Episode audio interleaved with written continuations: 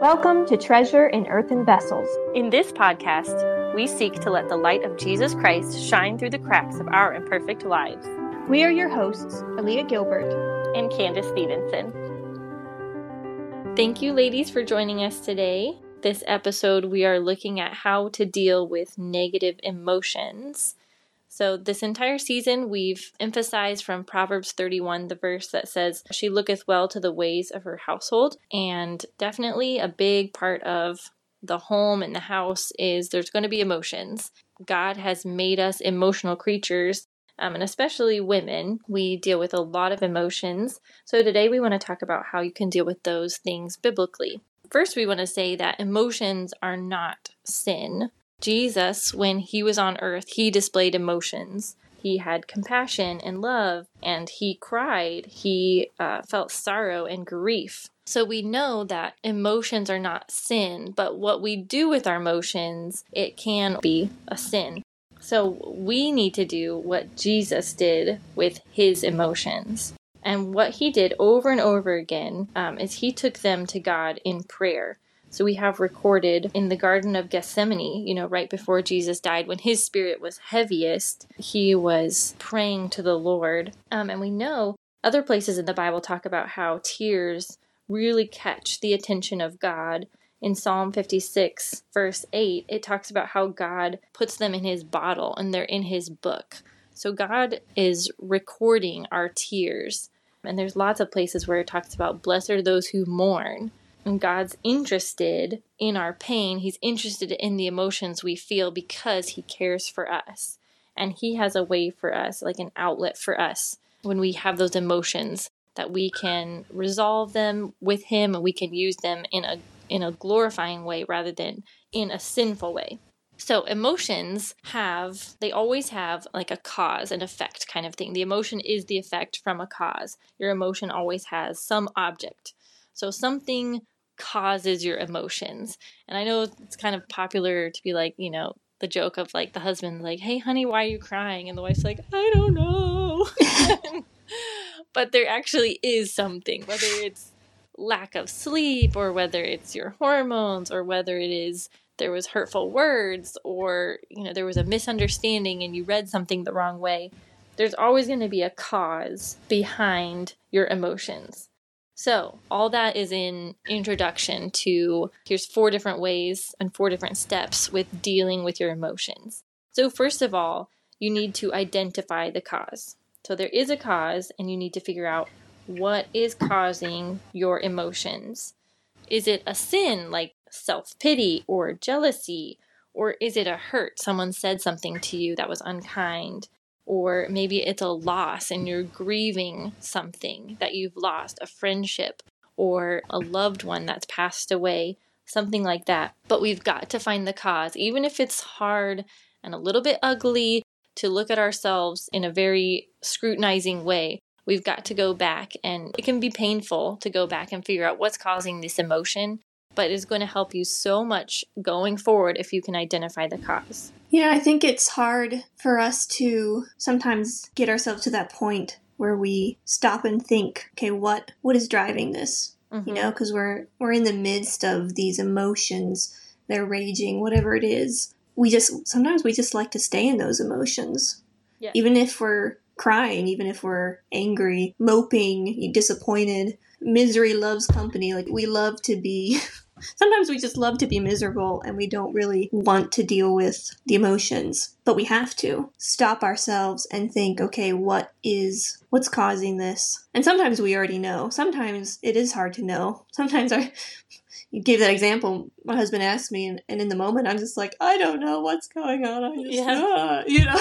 yeah. but you have to stop and and ask yourself these questions, trying to figure out what's going on. And sometimes it's it's not an easy answer. Sometimes there's multiple things that have been building up you know yep. that get puts us in the spot and we have to we have to work through that. And that that's a process but it's so important to get to that point. Yes. And that takes us directly into the second thing which they feel like really close like they're really related but we're going to talk about how they're actually different um, the next thing is speak truth to yourself. So the first thing you're identifying a cause and it might feel like you you know the cause is that someone said something mean to you. But then when you're actually speaking the truth to yourself and sometimes going backwards looking at the cause, you might think you know what that cause is, but when you look at it in reality, you're going to see the truth presents it a little bit differently than maybe what we're remembering or how we've been hurt by something. Philippians 4 8 talks about how you're to think on things that are true. And that's going to clear up a lot of emotions when we deal in truth and we look at things hardcore.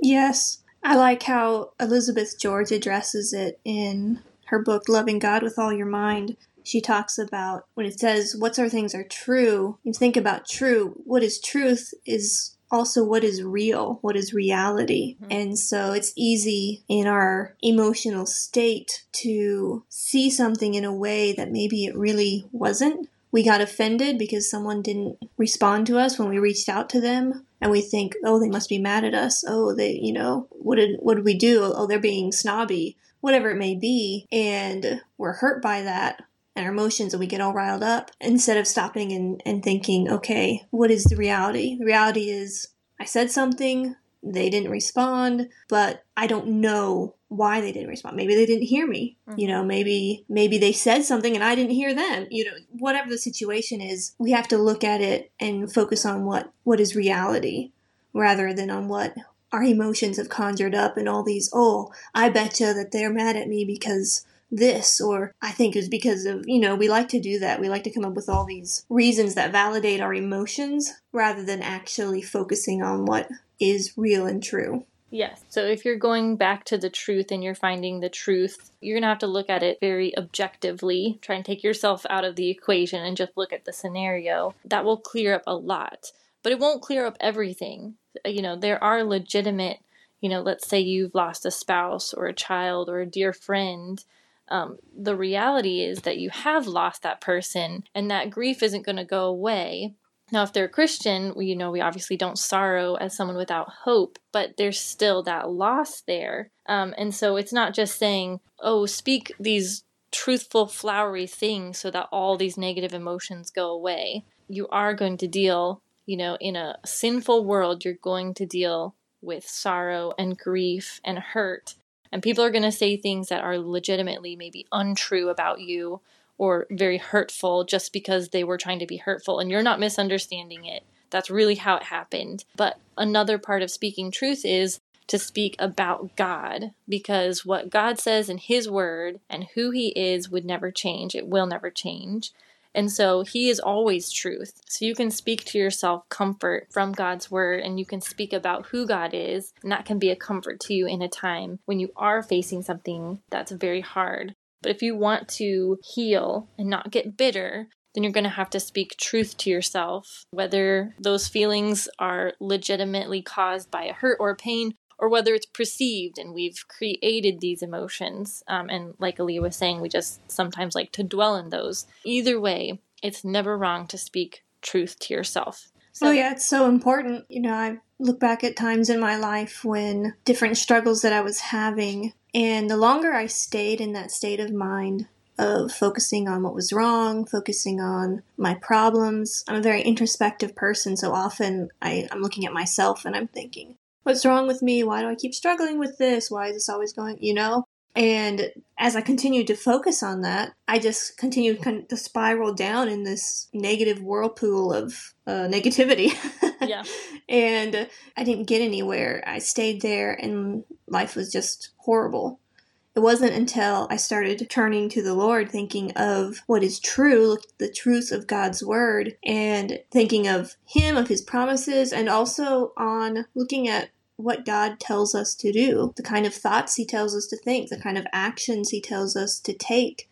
And instead of looking at myself and what was wrong with me, I had to look at God, who He was, and at what the things He was telling me to do. And He tells us to, in everything, give thanks. And uh, so instead of, oh, everything's terrible, I, I can never, I'm a terrible person, I can never do anything right, I'm going to thank the Lord that He's given me the ability to live for Him, that He has saved me, that He has given me a new day, you know, choosing to look at the truth and see what it is God's telling us to do. That's like piggybacks right into number three. go to God in prayer. And the flip side is don't go to everyone else with the problem. So when we are like super emotionally charged, we like to share sometimes it's you know just depending on how you know exactly what you're dealing with usually if it's like you're angry or something that's when we really are emotionally charged and we're ready to share way before we've had time to think sometimes hurts and stuff like that we're not you know eager to share that but it can just be so easy to try and rely on someone else a spouse uh, your mom your best friend um, the pastor's wife we can go to all these other people about this terrible situation and just how hard we're having it and how much we're struggling with it. Um, but we're, if, if we're missing that key ingredient of going to God in prayer over this situation, you're not going to be able to get over these emotions and heal.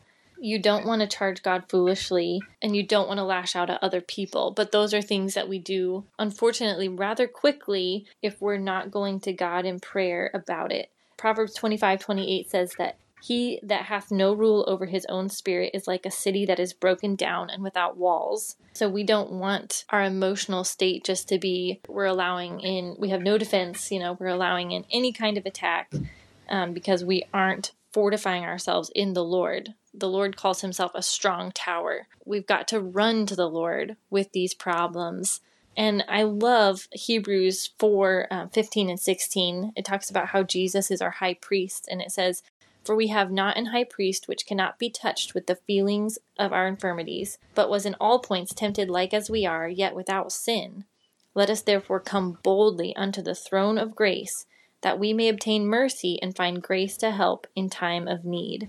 I just love that because Jesus lived a very human life. He was 100% God, but he was 100% man and he dealt with the infirmities and the feelings of infirmities. He knows what it's like to be weary and tired at the end of the day, and he knows what it is to be betrayed, you know.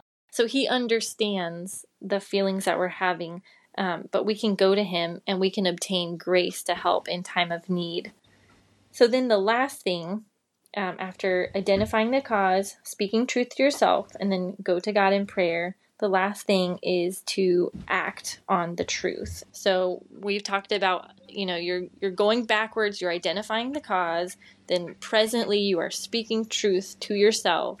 And then you're going forward, you're going to be praying to the Lord, asking for his help, seeking his grace. Um, but also going forward, now we have to choose actions that line up with the truth. Um, so it's very easy to to hold something over someone. They did this to me on purpose. When the truth is, we don't actually know that. That's a total assumption. So going forward, we're going to have to act on truth that doesn't feel very nice because we feel like they did it on purpose.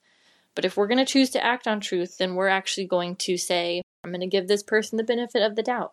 I'm going to go out of my way to shake their hand and say hello to them and how are you? And we are making ourselves you know, we're acting out a godly life, even though we don't feel like doing it. It's not what our feelings would tell us to do. Um, but we have to actually dictate to our feelings sometimes with our actions and say, maybe you don't feel like going to church on Sunday, you know, but we're going to dictate to ourselves, I'm going to act on the truth that I should be in church, that I should be a kind person, um, you know, give the benefit of the doubt, that sort of thing.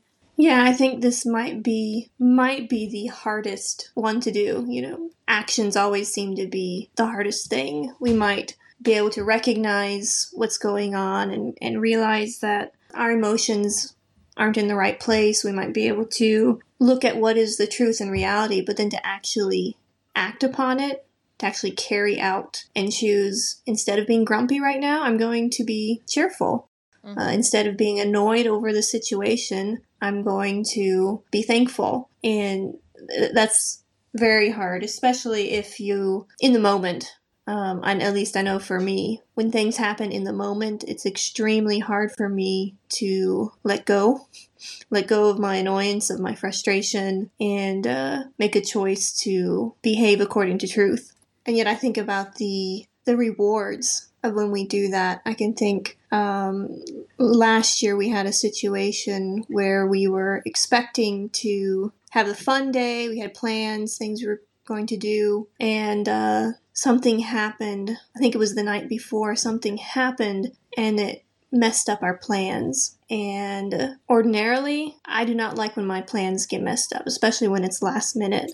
Me too. Um, like that just makes me frustrated, annoyed, you know, ruins the day kind of thing. And so the next morning I woke up and I remember sitting in bed and thinking, "Okay, Lord, I I am disappointed about this and I want to be upset about it, but I also know that you want uh, you want us to be thankful and everything and to choose to rejoice in him. And so with your help and strength, I'm going to choose joy and I'm going to choose to focus on you and be thankful for the blessings that I do have, be thankful for what we can still do today. And the day went on and I kind of later on in the day I realized, wow, I've just been enjoying myself and not really thinking about the fact that things got changed and we weren't able to do exactly what we were able to do. And it was rooted in the fact that I made a choice at the beginning of the day to act on God's word and to choose to enjoy what I could enjoy rather than focusing on all the bad,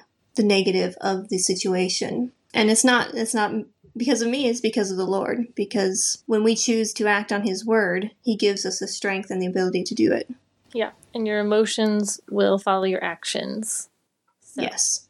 Hopefully, this has been a help for you. Just four simple things, but things that we believe would really help identifying when you're dealing with these negative emotions, where they're coming from, and what the truth is, and then how to move forward with that. So, until next time, thanks so much for joining us on Treasure in Earthen Vessels.